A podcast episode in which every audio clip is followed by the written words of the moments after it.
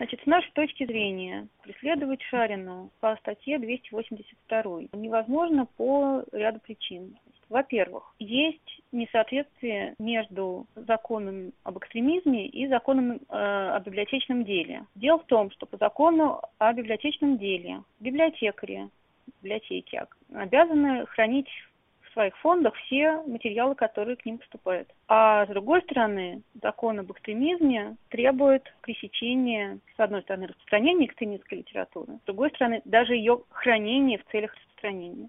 То есть есть вот такое вот противоречие между двумя законами. Существует необходимость устранить эти противоречия, но никаких попыток это сделать на законодательном уровне нет. И в этой ситуации крайними оказываются библиотекари, которых, собственно, наказывают по соответствующей статье административного кодекса. Это статья 2029, как раз вот о распространении запрещенной литературы или ее сохранении с такой целью. В данном случае э, речь идет даже не о административной статье, вот, а таких случаев с преследованием по административной статье, они довольно часто случаются. Вот, в данном случае речь идет даже не об административном, а об уголовном деле. Уголовное преследование по 282 статье ведется тогда, когда речь идет о сознательном пропагандистском акте, умышленном распространении материалов направленных на возбуждение ненависти, даже если они не запрещены судом, но если они опасны. Но библиотекарь, который хранит у себя в библиотеке литературу, не занимается пропагандой. Библиотекарь